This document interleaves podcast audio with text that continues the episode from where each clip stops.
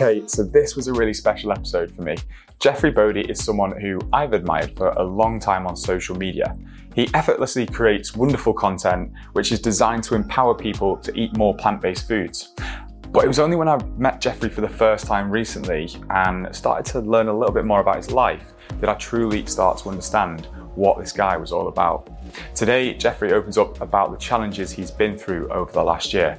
I praise him for his vulnerability and for sharing things with us. And I genuinely think how he describes how he's moved forward with his life will be incredibly moving, but also empowering for so many. Today, we talk about Jeffrey's mindset and the steps he's taken to help him grow in the last year.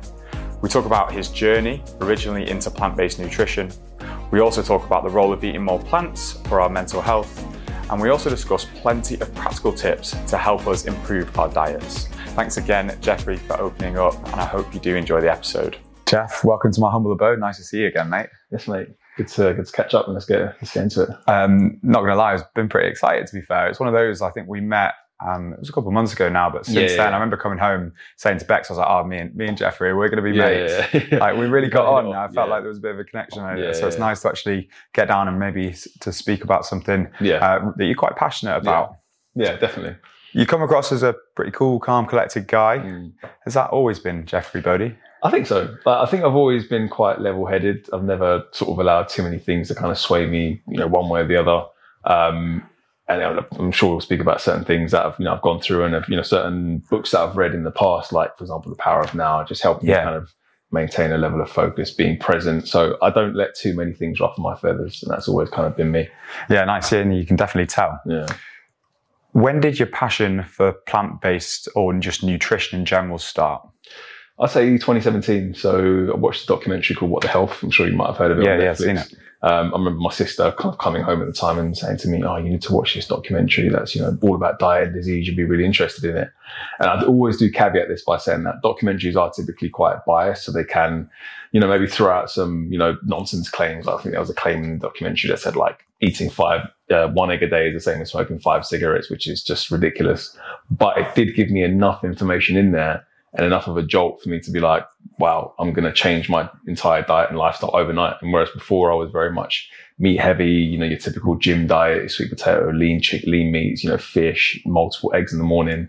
I just completely transitioned to a plant-based diet overnight. Wow. So I felt very compelled to just change.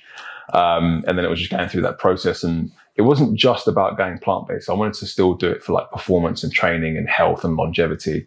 And there was that process of kind of just learning about everything, learning about key nutrients, learning about, you know, how to optimize it for performance and recovery and muscle lean, you know, lean muscle growth and things like that. And that kind of led me down the rabbit hole of really just kind of wanting to get a kind of wide range of that kind of nutrition knowledge. And I guess kind of where I find myself today. Mm.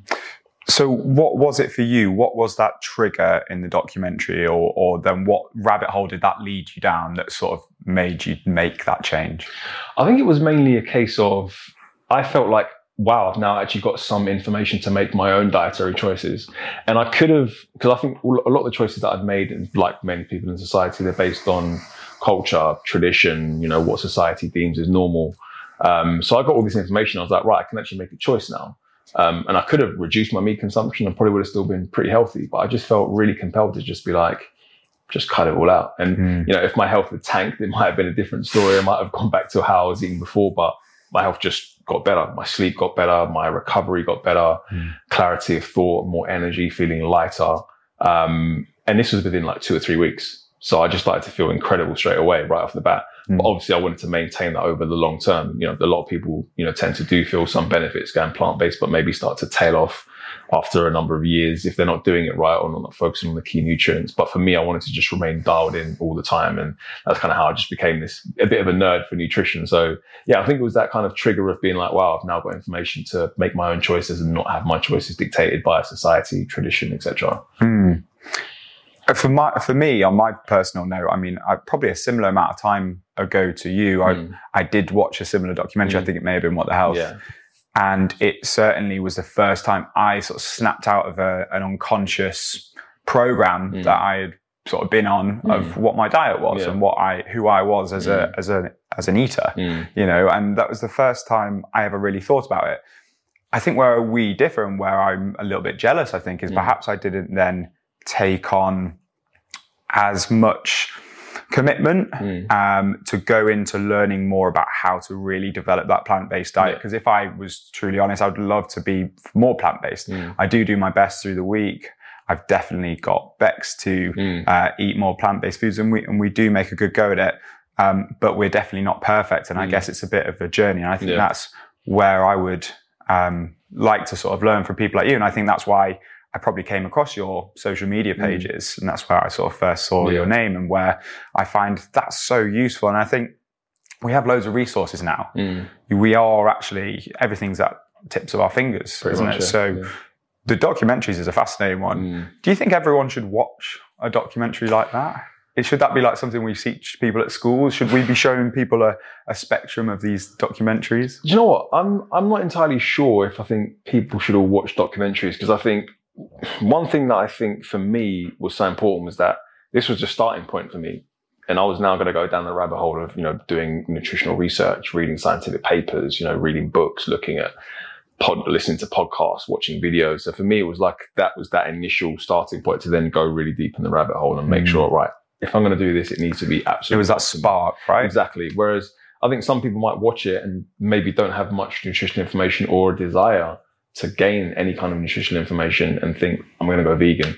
But then they don't realize about the key nutrients that you need to look out for, such as the B12, you know, omega 3, DHA, and EPA. If you're not eating fish, vitamin D supplement potentially, and then other nutrients that you need to just be mindful of, like iron, and making sure that you combine it with vitamin C to help with absorption calcium, you know, iodine, these types of things. It does take a, I always say it does take like a, almost like a baseline level of nutritional information and nutritional knowledge to really do it and do it well and begin to thrive. And I'm not sure if everyone has that or everyone has that desire. I think, you know, they are interesting documentaries. As I said, they can be some, somewhat biased.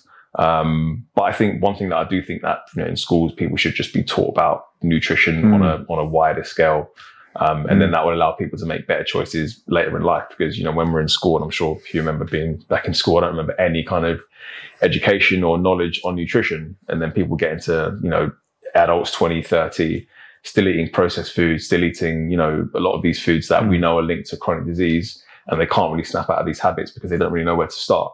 So I think a level of nutritional information in schools and at a young age is, I think that is something that should definitely be done. Perhaps these documentaries, maybe people can watch them if Mm. they want to.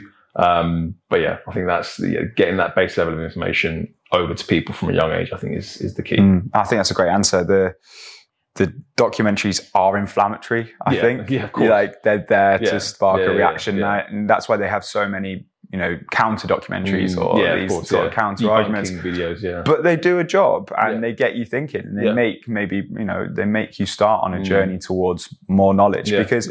Any diet, using that in inverted commas, that word, because uh, it's a, it's a bit of a sort of veiled word. It's a bit Mm. funny, but um, any you know uh, any amount of food that we eat, any variety of food we eat, Mm. can be dangerous Mm. without the right knowledge. Yeah. You know, so a plant based diet can be incredibly beneficial, Mm. but you can also find yourself with in, you know severe diseases by becoming vitamin B defi- B12 deficient. exactly, exactly. Um, can you touch on why vitamin B12 is really important for anyone going vegetarian, plant based? So it's a nutrient that is very heavily involved in red blood cell formation, nerve function, and if you become deficient in it, and humans B12 stores can typically be held for quite some time. I believe it's like five or so years or something like that.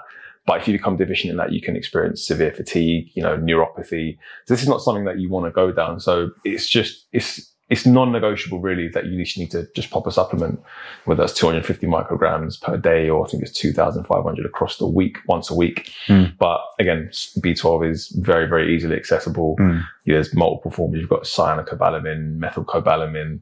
So it's very widely available and just it's something that you just need to do as a vegan. Mm. And there is an argument that vitamin B12, around vitamin B12, that we shouldn't be plant based as humans because you can't get it from a plant based Mm. diet. And I've seen a little bit about this. And I just wondered what your thoughts Yeah. were, and I can sort of try and explain why people say that, Mm. and then what, what's the flip side argument to that? Well, I think there's the kind of nat- natural is best, which I think is a little bit of a fallacy because for me, I think it's more about what are the health outcomes. You know, you can still adopt a plant-based diet and still reap, you know, huge benefits in terms of your fiber, gut bacteria, uh, gut microbiome modulation, um, healthy plant proteins, lower rates of saturated fat. and you can just pop a supplement. And it's, it's funny because the supplement industry wasn't created for vegans. Like mm. plenty of people who are omnivores are maybe going to be deficient in nutrients such as magnesium and folate, which are abundant in plant-based foods in dark leafy greens, black beans, other legumes, etc., etc. So, as I said, I think the nature, the kind of natural is best is a bit of a fallacy because mm. we live in 2022 where we wear shoes everywhere. yeah. Shoes aren't really natural because yeah, yeah, yeah. but everyone wears them. Do you know what I mean? So. Mm I think it's just about looking at things from a perspective of, okay, we're in 2022. We have amazing technology. We have food grade supplements that can provide us with the nutrition. Um, actually, what's also funny is that feedlots, particularly um, factory farmed animals, are actually supplemented with B12 because B12 is not inherently found in animal products; it's found in the soil. Yeah, that's but it. because our soils are so deficient nowadays, we're not able to get that bacteria. So we're even feeding our animals. Exactly. Exactly. Yeah. yeah. Yeah. And that was it. That was what I was, I was touching on because I think back, I mean, the theories are back in the day, we didn't mm. really clean our food as well. So, yeah. uh, you know, we got vitamin B12 again from soil mm. around, mm. yeah. around sort Vegetables. of, you know, potatoes and exactly, things. Yeah. Um, so you could have been a vegan back mm. in medieval times. You know, you didn't have to have access to, to livestock to eat. Um, but yeah, I think, I think it's quite, it's quite a fascinating one. I'm not sure it fully holds true. I wouldn't say that's a reason to, go and tuck into a piece of steak every mm. every single night. Exactly. Um, yeah. you know, if you want to tuck into a steak for a different reason, that's yeah, that's exactly. definitely you know that's exactly. on, that's on you. So we started with a little bit of the nutrition. You've mm. given us a bit of your background, um, and I originally approached you to do the podcast mm. to discuss plant-based nutrition from an angle of mental health, and mm. we'll definitely get into that. But yeah. when we met, I learned a lot about you, and you know, mm. you've you've got quite an interesting story, shall we say? And you've been through a lot, particularly mm. in the in the last year. Yeah. And I know you haven't really spoken about this on a podcast before. Yeah. Um. So let's go at your own pace. But mm. you know, can you tell us a little bit about what's been going on in the last year in your own words? Yeah. So it's been a definitely been a a, a journey of rebuilding. Um. So I was unfortunately widowed in November last year, um, having been married. Uh, I was married and got married in 2021 uh, May, and then she unfortunately passed away in in November 2021. Right. Um, and yeah, I guess it's not something that you ever expect to experience as a 33 year old. Do you know what I mean? You never ever see that kind of thing coming. Um, and I think there's a bit there's a wider argument as to whether humans are really actually prepared for death, and I don't think we are. But in the circumstances that happened, it was obviously, you know, shattered my world to, to say the least. I don't really I want to say too much more about, you know, how much that kind of was, how, how much it devastated me, how much it kind of just shifted my entire world around. And I think, yeah, it was it was definitely a process of trying to rebuild, trying to make sense of what happened, trying to understand, um, and kind of just try and forge a new path. Really, try and see how life was going to go without her. Because I think, in many ways, a lot of what I do you know, is is very much down to her. Like she had so much belief in me when, you know, just before we'd met, I'd, you know, been trying to play professional football and it wasn't really working out for mm. me. And I ended up being quite bitter in my life. And, you know, I met her and she was just like a shining light in my life, you know. um, so I have so much gratitude for having actually been able to be with a person like that.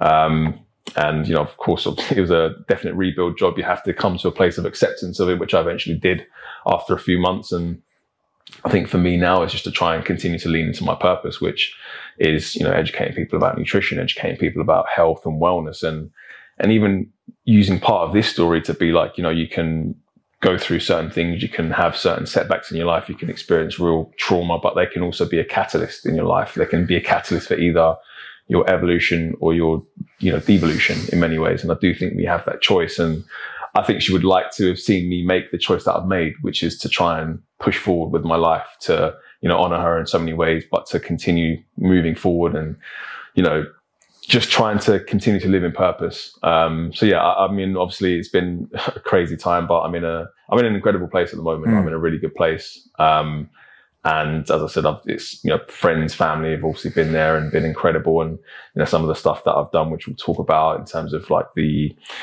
psychedelics and you know reading some certain books which were hugely hugely impactful in my mm. life. I think man's search for meaning by viktor frankl yeah, was like probably the best book that i've ever read. Yeah um, incredible. um, really helped me in that period.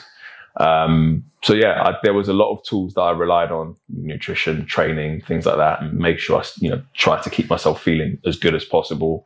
Um, and i'm really kind of happy with where i am today. Mm.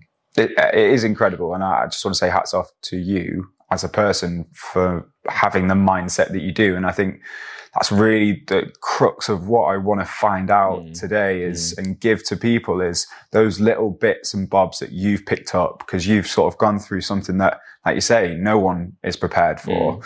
I think we as humans, but particularly in the UK, Mm.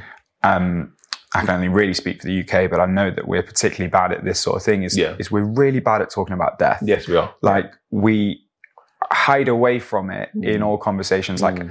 I've spoken to tons of people about this, but like how many people have ever spoken to their parents or Mm. grandparents Mm. about what they want when it comes to like that end of life? And that's Mm. this is a different situation, Mm. obviously, but you know, even when you're you're approaching that sort of potential end of life, I know that we don't speak about it as a family. yeah. Um, and I know that in many other circumstances, other people I know they don't they don't talk about, even though it's probably much more likely in the next few years when you're that sort of age. you Yeah, know, you get into your seventies Yeah. and eighties, and we shy away from it. Yeah. And I think that's because of lots of different reasons. I Mm. mean, I guess who we sort of are as people as. Brits, um, but we have no training, we have no preparation on it. It's something that I've been lucky enough to sort of see in in Mm. my job and my role and that gives you a bit of a different perspective Mm. and I guess also numbs you a little bit to Yeah. that sort of the real The sort reality, of yeah. harsh reality of it. Yeah. But I think if we did talk about it more, we would probably be better at dealing with Yeah. it. Hundred percent. Um, you also mention this word purpose, and Mm. I, I absolutely love like the word purpose. I Yeah. spoke about it recently with my friend George on the Mm. sofa. Um, tell me a bit about like your purpose. So it's funny because, as I said, growing up, I always wanted to just play professional football. That was all I wanted to do. That was all I was interested in. I played a lot of semi-pro. You know, got my door in, my foot into the door at a few clubs abroad. Went to Norway, went to Austria, went to the United States. Um, didn't quite get to where I really wanted to get to, Mm. and I guess that's where I had a decision to make in terms of where I was going with to. so many Yeah. footballers, right? Yeah, exactly. It's a huge problem, actually. and you know, I had had the kind of this thought as to okay, so where's my life now going to go?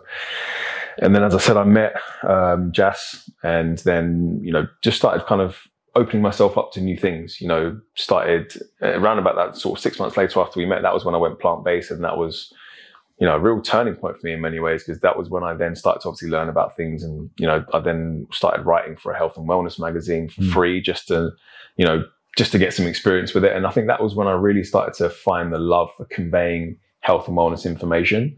And it was not just, you know, specific to being plant based, but it was specifically it was around women's health actually. So I was writing about a lot of things, you know, like lack of women in clinical trials and different things like that. So really interesting stuff. And I just really started to just develop like a real love for it, a real passion for obviously plant based nutrition, but also just really making health information accessible for Mm. people and breaking it down and just explaining things.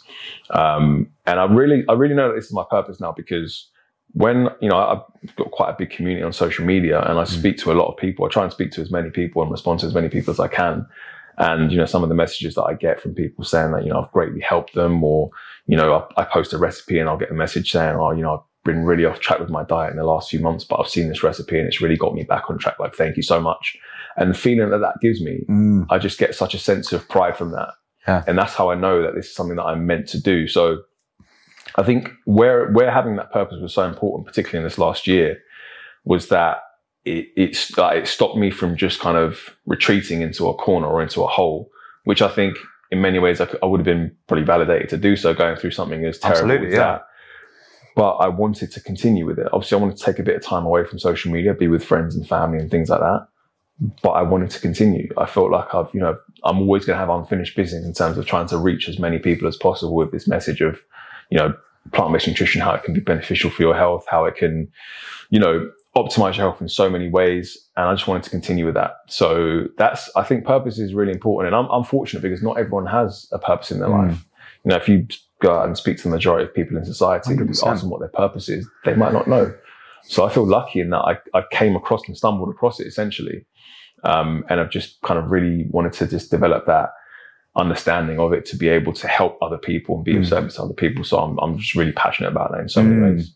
I know you can tell, and I, I echo what you're saying there, and I've, I've got several thoughts that Mm. I want to sort of build on that. Yeah. That you know, I'm actually starting a project at the moment Mm. that is going to be aimed at young people at Mm. schools. And through the research that we've done, there's been three key areas Mm. that we found. And one of them was mind, so mental health. Yeah. One of them's body, which is I've spoken to you about, Yeah. about sort of nutrition. Mm. And then the other one was purpose. Mm. And I just think it would be wonderful if we had something at school or some sort of tool that Mm. we're actually building at the moment that can help people with those three areas. And the purpose one is something I've never seen before. Mm. And it's not something that I ever had at Mm. school. Mm. Um, and I think could be really beneficial because I actually think purpose and mind, mental health are intrinsically linked so Yeah, closely. yeah.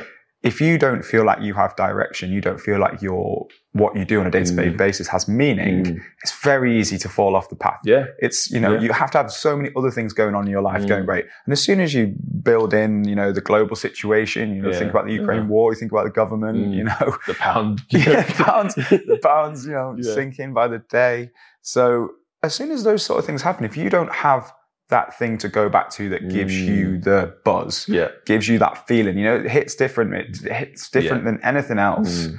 You know, doing something that is your purpose Yeah. and then getting the sort of the feedback from that Mm. from others. Yeah. Um, particularly if my second point is that there's two other themes that always come up when it's purpose. Mm. And every time you speak to someone, it's quite often that these themes are what their purpose is about. Mm. And, and the first one is connection Yeah. and feeling like you're helping others. Mm. Mm. So I know for me, my purpose isn't one necessarily one thing, but it Mm. revolves around like Mm. helping others and connecting with others. Yeah. And the same goes for most people I've ever met. Mm. And then the second part was it is that creativity and, and being able to sort of express yourself. And so you said there you started writing, and you Mm. know, you're just doing it for free and for the Mm. sake of it. And Mm. that that using your brain in that sense, I think, is another really sort of um, intrinsically linked part to Yeah. purpose. Yeah. You mentioned um, something there before when you were Mm. talking. You said psychedelics, and Mm. um, and I want to delve into this growth mindset that you Mm. have. You know, Mm. this sort of sort of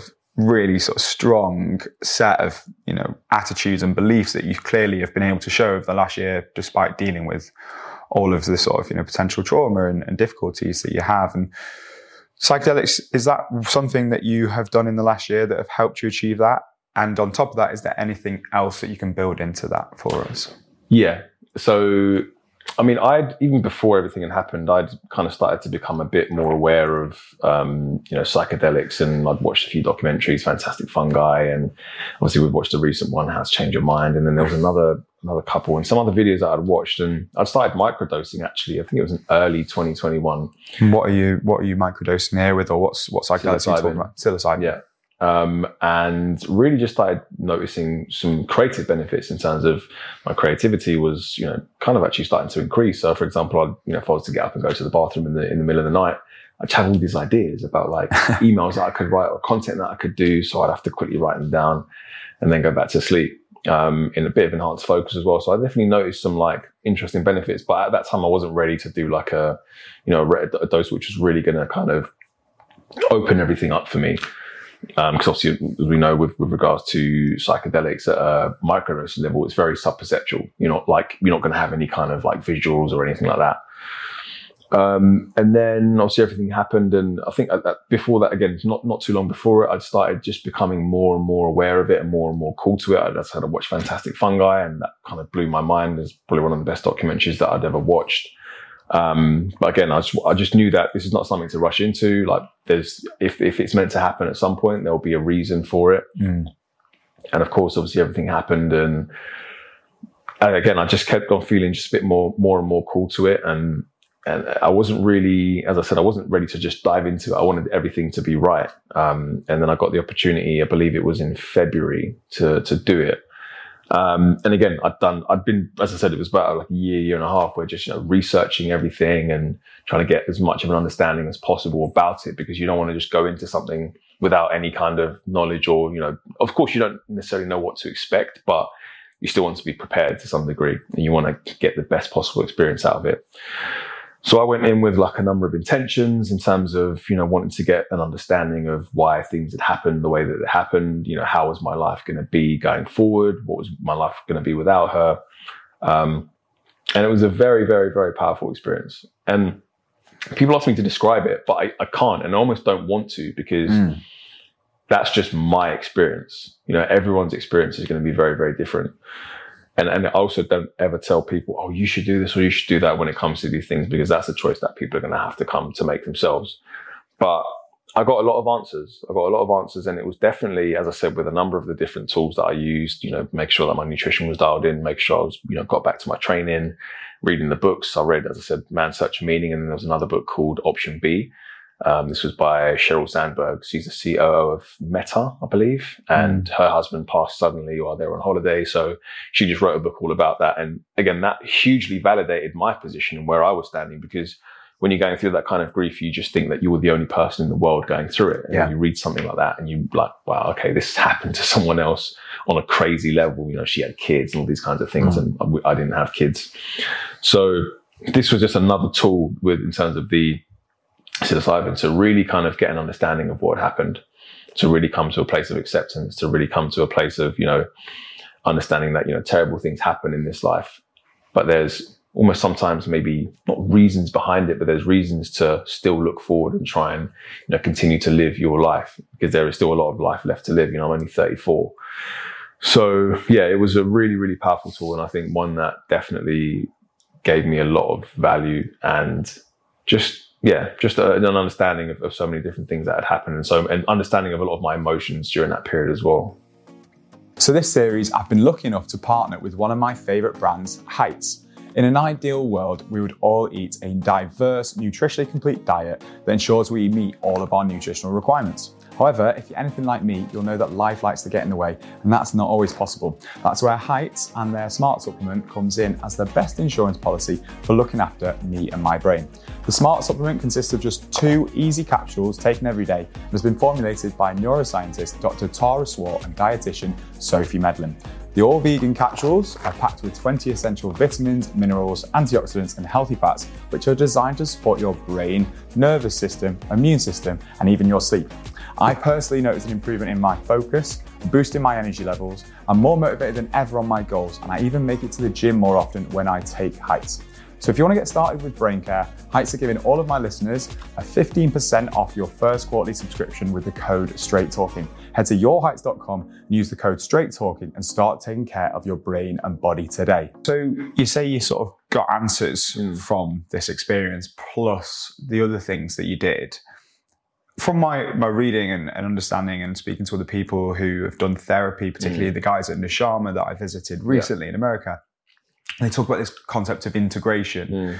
So integration is sort of where you work with the therapist. Mm. If you go and do, uh, you know, one of the ketamine uh, retreats mm. or the ketamine clinic infusions, mm. Mm. um, or if it's another psychedelic, as many of those will probably be becoming legal over yeah. the next few yeah. years. But integration is where you you discuss and you work out. How did you go about integrating for yourself? Is this did you get the answer straight away? Was it like, oh, I understand now, like whilst you were tripping? Mm. Or was it like over a period of time as you read things, your brain worked in a different way? How did mm. that sort of work?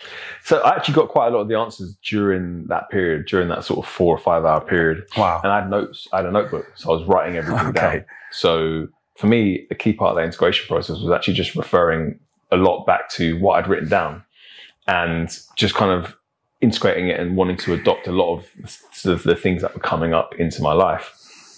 So, and I think the integration piece is really important because it's not something that you should just do and then just be like, okay, yeah, this is this is all good. You should just do it and really take some time to, to almost meditate on it and, and you know discuss things. And I mean, therapy was also one of the one of the other things that I did. Um, I mean, to be fair, I started therapy before she passed, just to try and become a better human being. yeah, But no yeah, matter how well we should all do it yeah, no matter how well adjusted to society you are, I think everyone can benefit from yeah, therapy. just getting your thoughts out there with exactly. someone else helping you. Exactly. That's, so that was brilliant. something that I did. We didn't actually discuss this or you know what I'd done. Um, I kind of almost wanted to navigate that journey by myself. Yeah. Um, but yeah, as I said, so many notes that I took and so many different kind of viewpoints and and just different like things to almost like beacons of light to just kind of mm. focus on so many different areas that I could kind of dip my feet, you know, dip my toes into.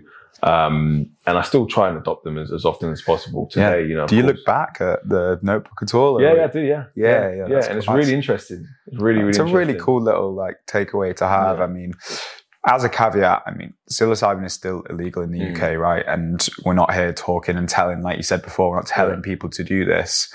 Um, it's against the law at the mm. moment. I mean, there are safety profiles done Mm. in the clinical trials. It's a very safe drug overall, Yeah. but it also is profoundly like powerful. Yeah, yeah. Done in the wrong way can really mess with your mental health as well. you know, it's not something to be messed around with lightly.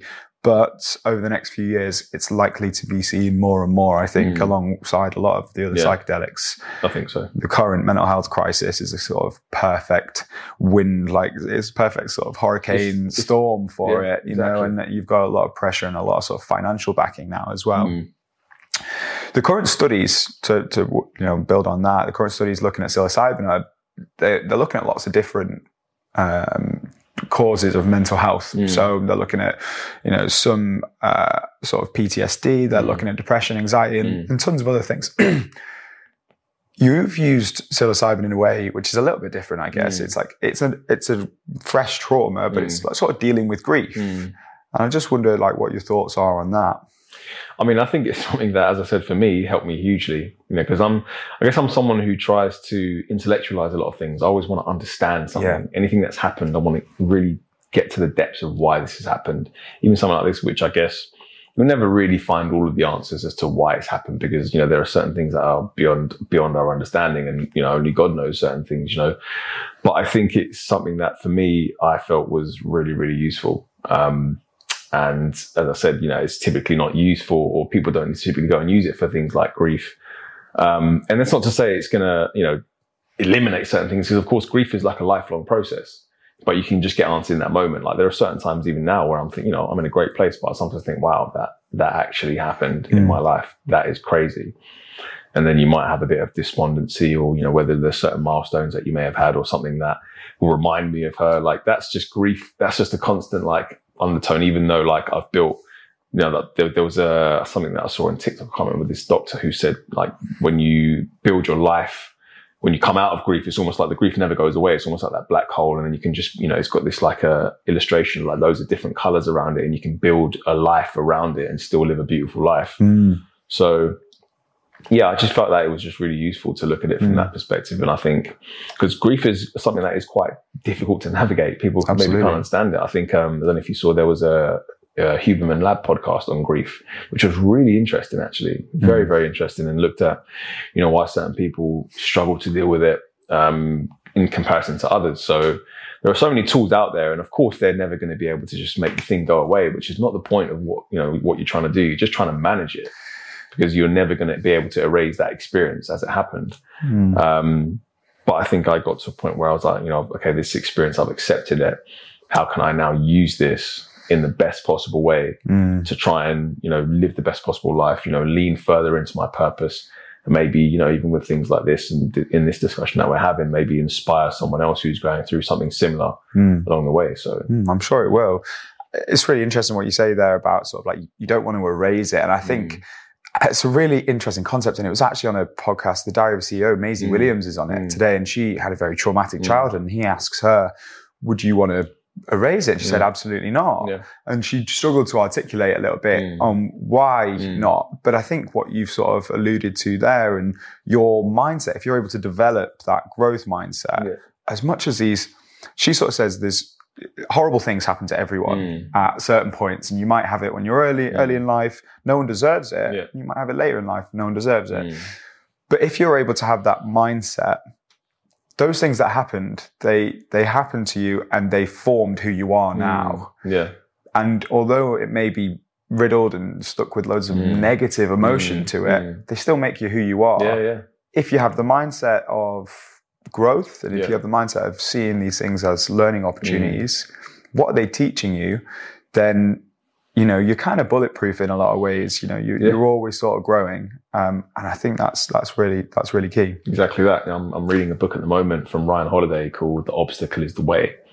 And I think, you know, reading a lot of what, what he talks about, and obviously he's, you know, so he, he's basically, you know, brought stoicism to the, to the mainstream essentially Yeah. and almost adopting quite a stoic outlook on it in terms of, yes, we can't control what happens to us in life. And there are certain things that are going to be horrendous that happen to us, but we can control how we come out of it on the other side. Mm. We do have that choice to make where we can, as I said, it can either we can allow it to destroy us or we can allow it to, you know, let you know further fuel that growth within us. And of course, I if I if I was to say like if someone was to ask me, would you ever wanted that to happen? Of course, I would never wanted that to happen.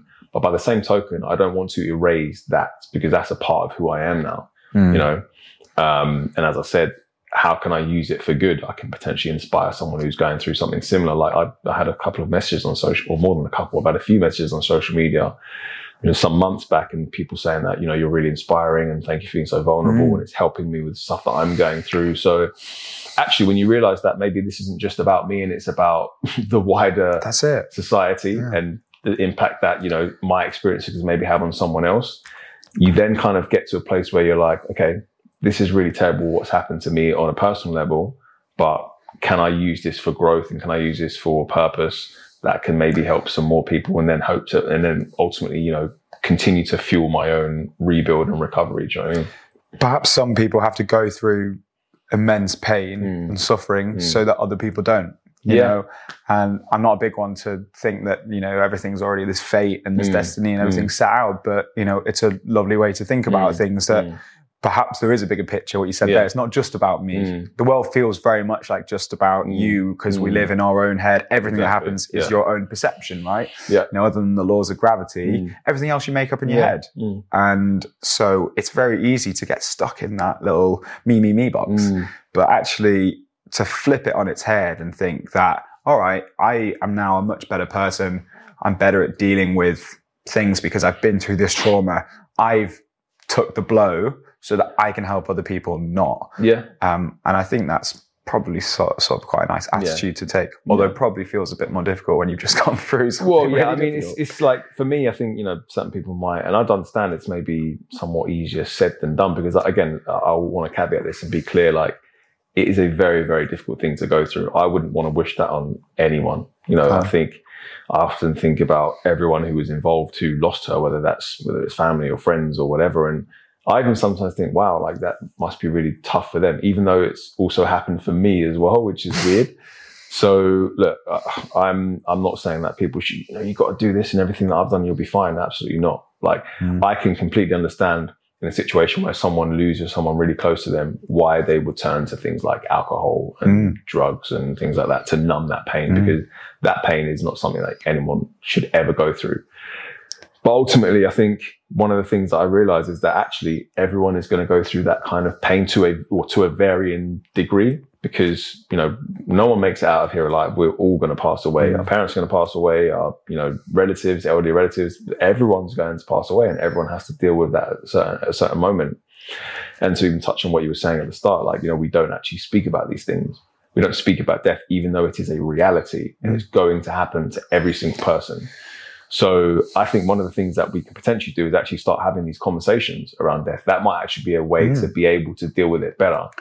Because if we don't have a conversation about it, if we don't bring it to the table, we almost believe that it's just not going to happen. And Yeah. then when it happens, we just lose our minds. So Mm. it's almost like we've got to rewire our brains into having these conversations about the reality of what's going to happen to our parents, to our friends, to us.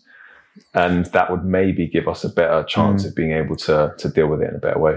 so many people turn to alcohol, Yeah. drugs, etc. And I think they tend to be people that have a couple of things. They they have less um, clarity on their purpose or meaning, and they perhaps, if they have had a big loss, they really identify as being so intertwined with that person, Mm. so reliant Mm, that mm. they, when that per- part of them goes, it's like it goes. Th- yeah. there you go. Yeah, yeah, and I think as much as we love the people in our lives, Mm. it needs to be you need to be really clear and important on Mm. on who you are as a person, what defines you. And I was actually listening to Dr. Chatterjee, Yes. one of my big yeah, yeah. inspirations, and he was talking about how he's not he, he he doesn't associate himself as purely a father. Mm. It's the biggest thing in his life, Mm. bigger than Mm. being a doctor, but he isn't just a Mm. father. Mm. So the way he describes it, and I think it's a lovely way to describe it, is describing yourself in values. So, so Mm. who you are as a person. Mm. So my values, I've said before, are like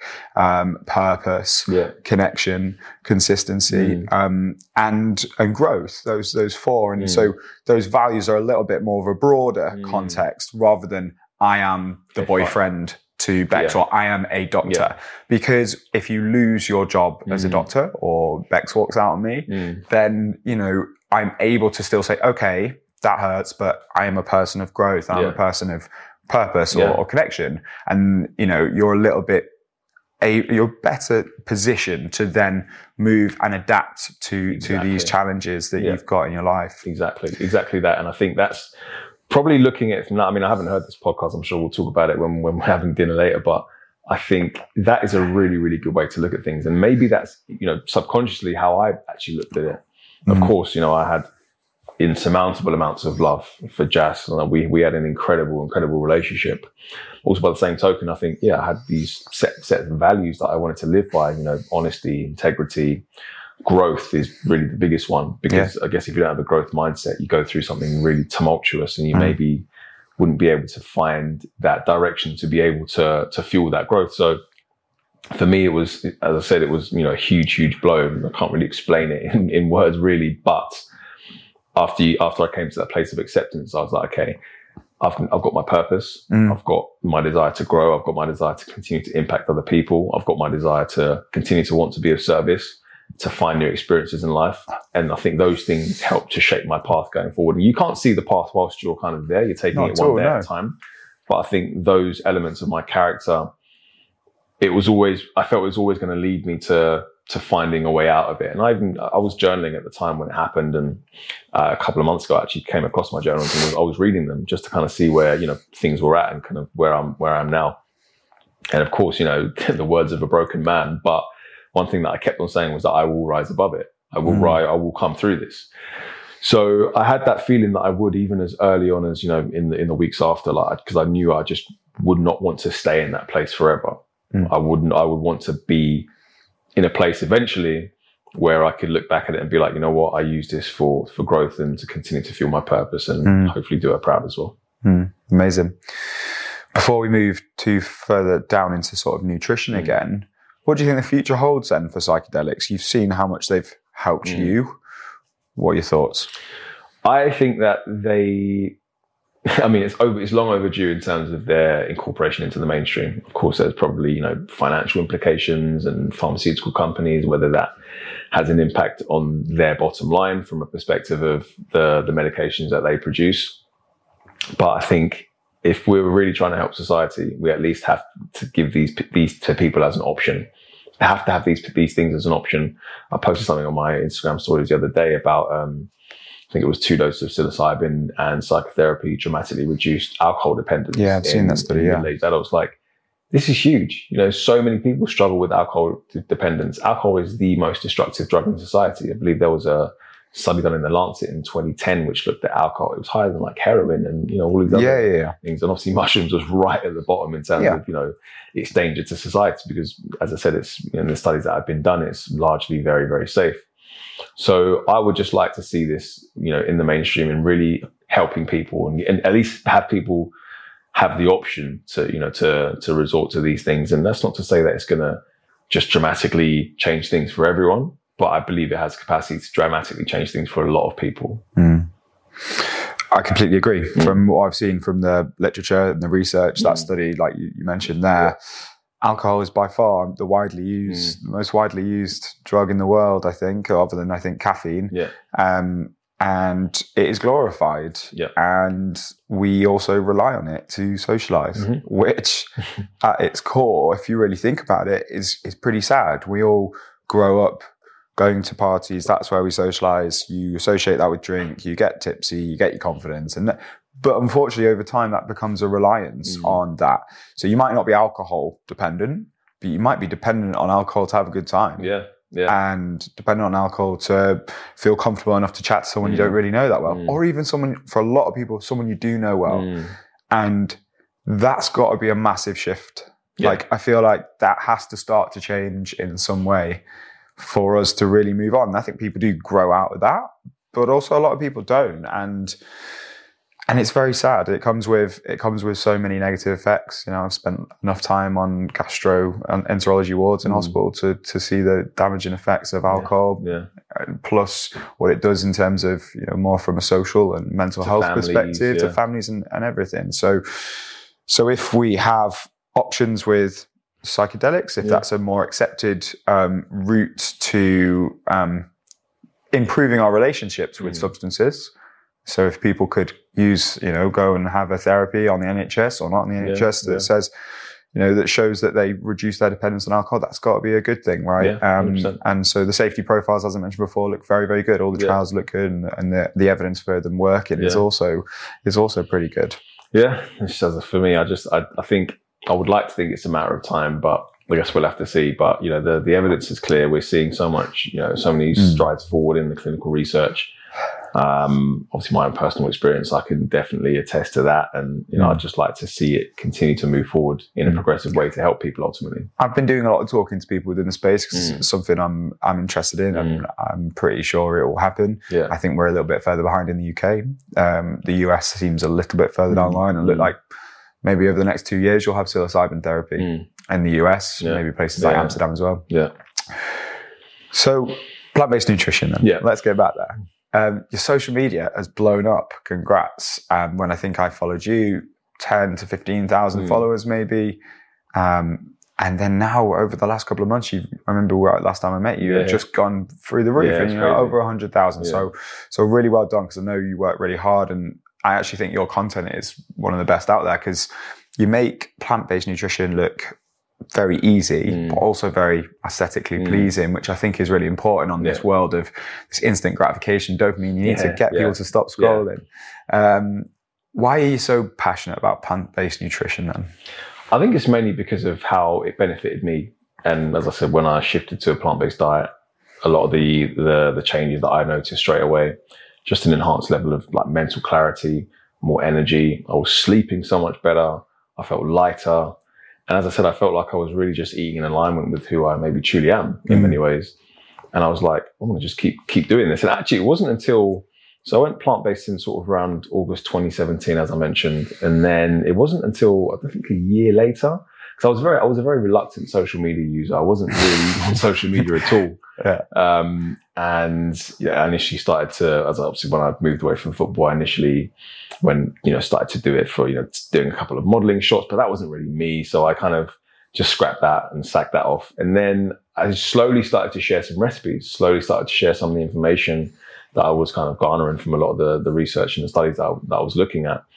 And it started to get a bit of you know decent traction. And I, I never had any idea to kind of grow it into anything huge or make money from it or anything Mm. like that. I was just like sharing stuff. I was like, I've learned new stuff. I want Mm. to share it with other people and see you know what they think. You know, aligning in with your purpose, right? You Exactly, exactly. It was it was free from agenda completely. It was just like I want to Mm. just help people, nothing in return. Um, and then, as I said, it just started to grow. And then, you know, over the last cou- couple of years, it got to like, yeah, 10, 15K, 20K towards the start of the year. And then, you know, recently I've done, I've done a couple of posts, one around sleep and one around, uh, like an ancient grain called teff, made a, a teff porridge. And then there was another video that I did about my top five plant-based protein. And they seemed to perform pretty well. And then they just kind of got a whole load of, of new people into the community. Hmm. And then it kind of just grew pretty dramatically. So it was quite, quite wild at the time, but I think it was nice to see because uh, I don't care about the numbers so much. For me, it doesn't really bother me. But one thing I do care about is actually there are people with interest in terms of bettering themselves, bettering their health, bettering their lifestyle, being more aware of things that they can take and adopt to, to move forward in a better way. So again, that's something that I don't take lightly. You know, I want to keep putting out positive information. Making the food aesthetically pleasing helps, of course, because people then stop. But if I put some really good information in the caption that they can maybe learn from or Yeah. share with a friend or share with a family member, then, you know, I'm really pleased. That's something that really does please me. So, so yeah, long may that continue. And as I said, for me, it's always just going to be an extension of my passion for it. It's never, oh, I need to make this post because I want to get X money. Like the amount of, you know, opportunities and stuff that I turn down financially because they just don't really align with Yeah. what I'm wanting to do. You know, I'm not just going to take on some some paid partnership just because it's paying you know three four figures whatever i just don't need to do that um, what i want to do is continue to impact people for the long term you know there's, there's no real point in starting to go on this you know journey of doing all these ads and getting all this money and then that dilutes my message and doesn't really you know it doesn't give any people any value and people will cotton onto that and be like oh you know he's seeing us- Mm. us just customers like they kind of switch off but I want to have longevity with what I'm Mm. doing. So if that means turning down some money in the short term for that long term, you know, being able to build what I'm trying to build, um, or continue building what I'm trying to build, and I'll, I'll take that every day of the week. Mm. Yeah, we'll keep it up. Yeah, absolutely loving it at the moment. will. There are arguments that are very well known for going plant based, uh, particularly from an ethical standpoint, Mm-hmm. environmental standpoint, um, amongst many others. I want to talk, as this podcast is based about mental health Mm. usually. Is there a reason from a mental health perspective that we should be eating plant based food? I definitely think from a mental health standpoint, we should be eating more plant foods for sure. I think there's definitely a lot of information out there. There was a study, I think it was in 2020, uh, I believe it's called Evidence of the Importance of Dietary Habits Regarding Depressive Symptoms and Depression. Meta analysis looked at 20 studies across the board and showed that high adherence to an anti inflammatory diet, so plenty of dark leafy greens, uh, omega 3s, uh, other micronutrients such as magnesium, folic acid, fatty acids, either from fish or from um, algae oil, were associated with a reduced risk of depression. So those micronutrients, and they're abundantly found in plant foods: magnesium, folic acid, folate, you know, lutein in dark leafy greens as well. Um, you know, anthocyanins in berries linked to cognitive performance, walnuts, avocado, the monounsaturated fats in those. So I think it's really important to get more plants into the diet. You know, funny there have been certain studies that have said that you know vegans are at increased risk of depression, but of course you have to look at the dietary pattern. You can do a vegan diet, but really badly, one that focuses Mm. on processed foods. And we know that processed foods, in terms of how they modulate your gut bacteria, that's going to have a huge impact Yeah. on your mental health. So diet quality is what matters. And that anti-inflammatory diet, whether that's a Mediterranean style diet, a plant focused diet, a well planned plant based diet, these are all going to give you really, really good benefits from a mental health standpoint. Hmm. That's fascinating that you mentioned the microbiome, something Mm. I'm, I'm not spoken about for a long time actually, but Tim Spector is someone to follow if you like that. yeah, He yeah, he's, yeah. he's- his uh, organization is called Zoe. yeah, I know. Yeah. But um, yeah, the microbiome is is intrinsically linked to our mental health as Mm. well as our general health. yeah. And my understanding, although not a full expert in this, Mm. but my understanding is the more fiber Mm. that we give, Yeah. you know, um, more uh, more insoluble fiber and, uh, Mhm. and different types of fiber, Mhm. variety, Yeah. the more we feed our gut bugs. So if you think of it as like we're giving our food that we don't necessarily digest with our cells, Mm. our bacteria start digesting Mm. gives them more food. It allows them to sort of replicate Mhm. more, gives us a greater variety of gut bugs. And Yeah. the more variety of gut bugs, it's such a complex little bit of science, Yeah, the, the microbiome. But um, the more gut bugs we have, that's what we know is the beneficial Yeah. part to our health. And I've, I've definitely seen, yeah. Yeah. So it's all about diversity, exactly. isn't it? And what you get as well is that, as I said, we feed our gut bugs. They then almost dispense these uh, like pharmaceutical, like short chain fatty acids, which That's have you know, butyrate, Butyrate, acetate, etc. propionate. Huge, huge benefits for disease prevention. You know, reduced risk of type two diabetes, cardiovascular disease. So that's really, really important to get that diversity into the gut bacteria for sure. Mm. Feed the bugs and they will score. That's it. exactly. Um, so for someone who has maybe been won over, they've Mm. listened to you and they thought, this guy sounds like he knows what he's on about. Maybe I should. Mm. put down the burgers and start to introduce some more plant-based Mm. foods how do they go about starting you've got to start slow. I think particularly if you're coming from a place where you are eating maybe a processed food diet, you've been doing this for however many years, you've got to start really, really slow. You you may end up feeling some initial benefits, but I think that's mainly because you've gone from a processed food diet to an unprocessed food diet. So you've then got to really think about certain nutrients that you want to get in.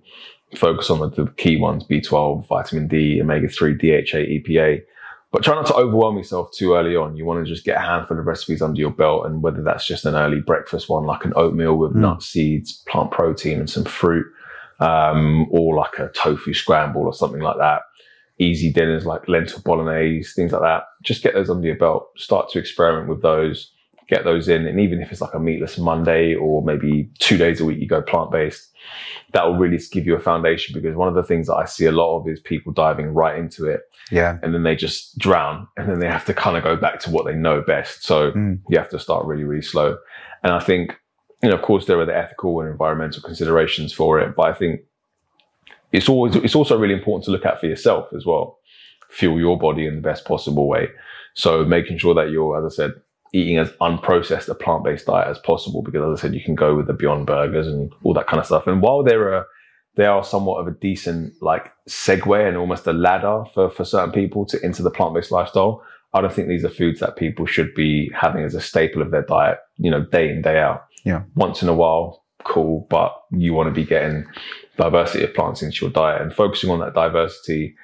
Once you start to get comfortable with it, start to look to see if you can get like 30 to 35 different plants into your diet per week, Mm. herbs and spices included, and that will help to modulate your gut bacteria. So I think, yeah, the, the key one is really starting slow and then kind of building from there. Mm. And starting slow, if we just suddenly start eating a ton of fiber, we're Mm. eating like, you know, 30 grams Mm. plus or, or more a Mm. day, suddenly out of nowhere, and we were on sort of, you know, very, very Yeah. few grams of Yeah. fiber, you're going to notice some gut Oh, symptoms. yeah, yeah, yeah. And it's not fun for anyone. No. And it's quite easy to put yourself and say, well, I'm not, I'm not cut out for this. yeah, you know? exactly. And so I think those those tips there of, of starting slow, but also just focus on like what meal you're going to have at Mm. breakfast, what's your lunch, and what's Mm. your dinner. Maybe have Mm. two of each of those, Yeah, and just rotate them for a few weeks and just Mm. see how you're going. Then build them in, and suddenly, before you know it, you're, you're adept at that's eating a it, plant-based exactly diet. that. When you first started, particularly, Mm. what sort of things did you do to make sure that it was easy to stick to it?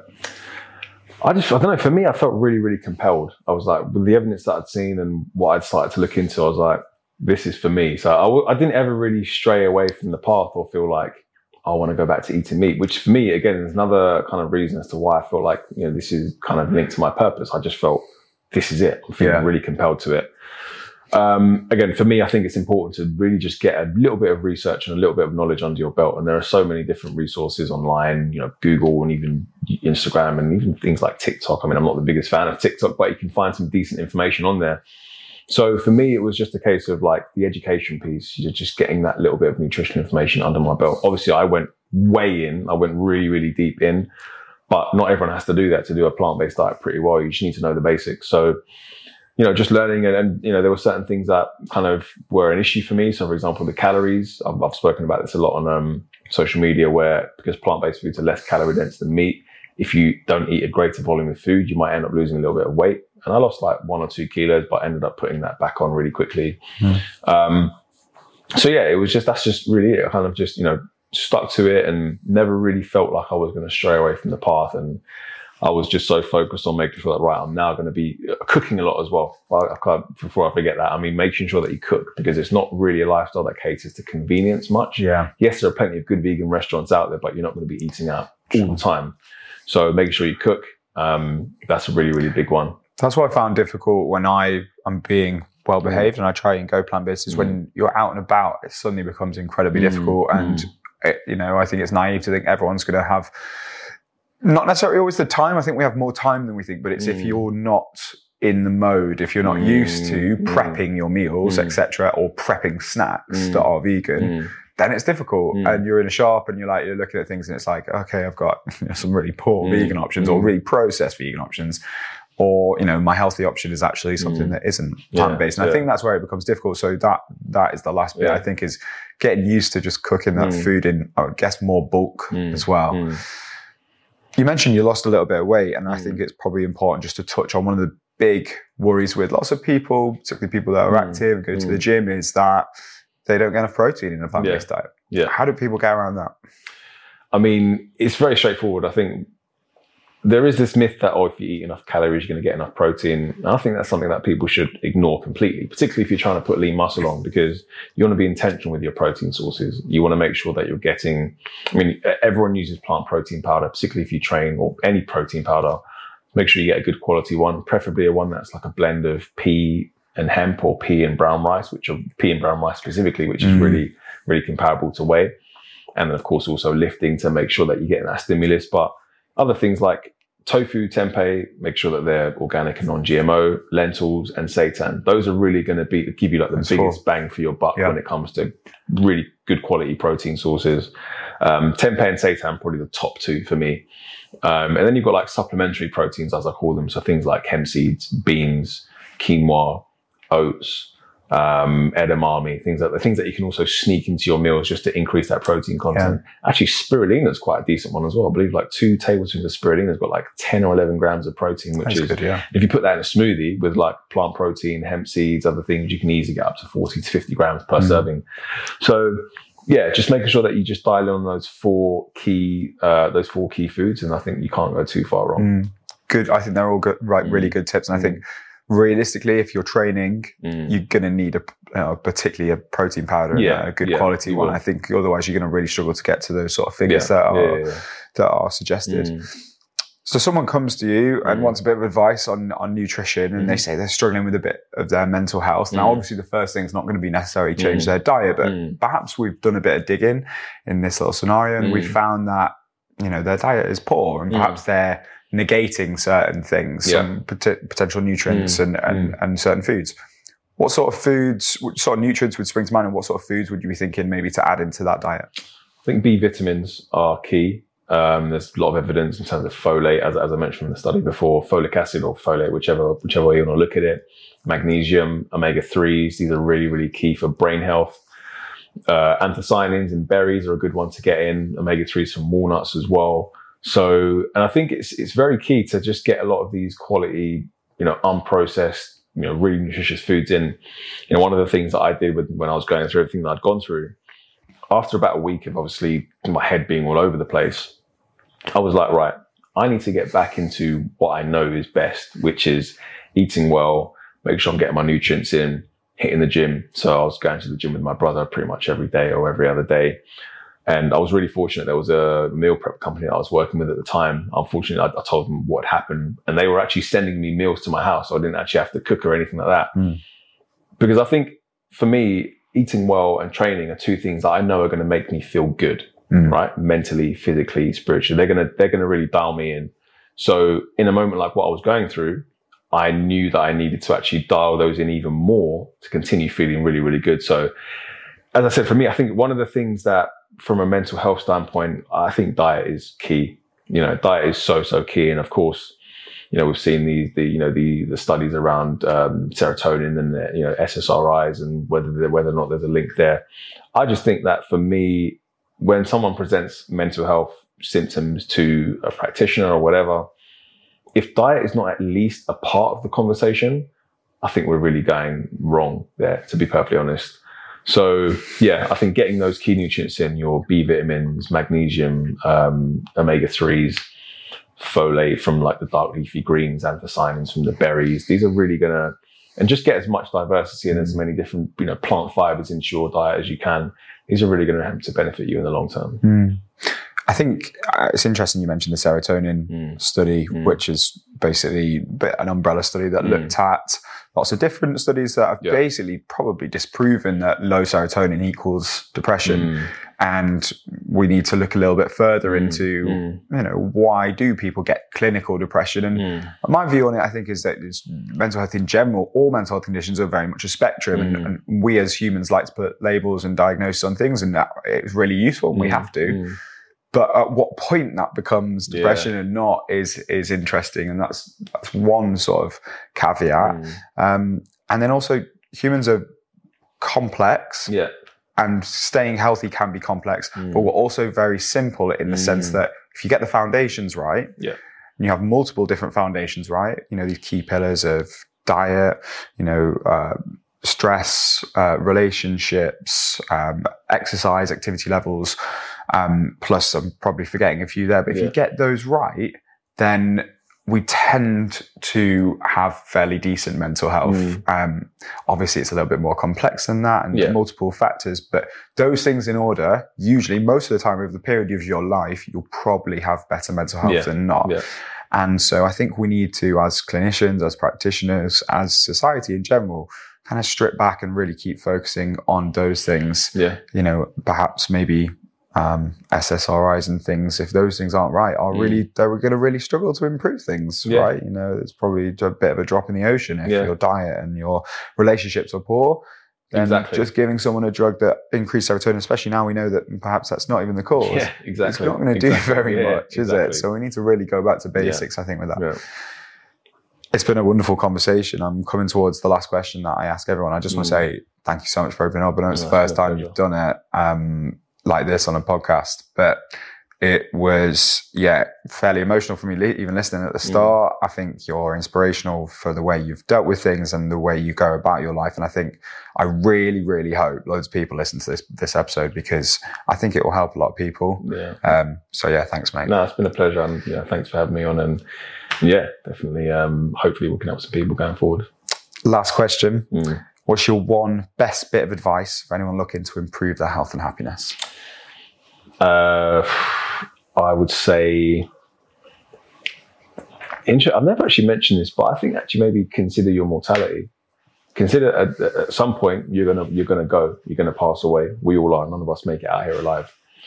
So how do you want to best show up every single day? How can you get better every single day? So because we don't know when our time's going to go. I know if I was to go tomorrow, I can look back on my life and be like, you know what? I feel like I've done a pretty decent job and I've left a pretty decent legacy to a degree. Of course, I still have, you know, huge ways to go and I've got so much more that I want to accomplish and, and achieve. But yeah, consider your mortality. Consider that, that at some point you may not be here, but you want to try and leave something when you're gone.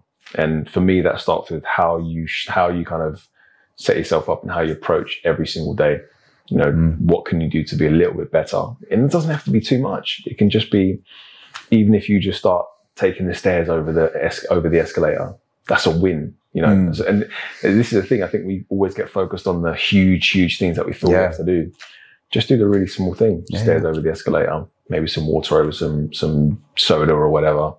You know, you unprocess a few of your meals every day. You go for a few more walks. You start to train a little bit more you speak to some friends on a more regular basis from a mental health standpoint and community. And I just think that, that those slow incremental changes will just lead towards a much mm. better, a much happier, and a much healthier life. And you'll tend to inspire people around you as well to then go and do the same. So mm. that's what I'd say. I love that. I say it all the time, like day to day, but like I'm all about the small wins. Mm. I'm just like, yeah, a small win. Yeah, and I don't think I've said it on the podcast before, but it's so true. If you mm. can have that mentality, then even when you know shit's hitting the fan, like you mm. can just celebrate a little bit yeah. in your day. Yeah, you know, exactly. just those yeah. small little wins are are massive. Mm. Jeffrey, thanks so much. It's been a pleasure, mate. And that's a wrap for this episode. I hope you guys found some pearls of wisdom in there. Jeffrey is incredibly knowledgeable about all things nutrition, particularly plant based foods. And so there was loads of stuff in there. But even more impressive was, I think, the way he's responded to the challenges he's faced over the last year. And I know that I've found a lot of inspiration in that, um, and I hope you guys have too.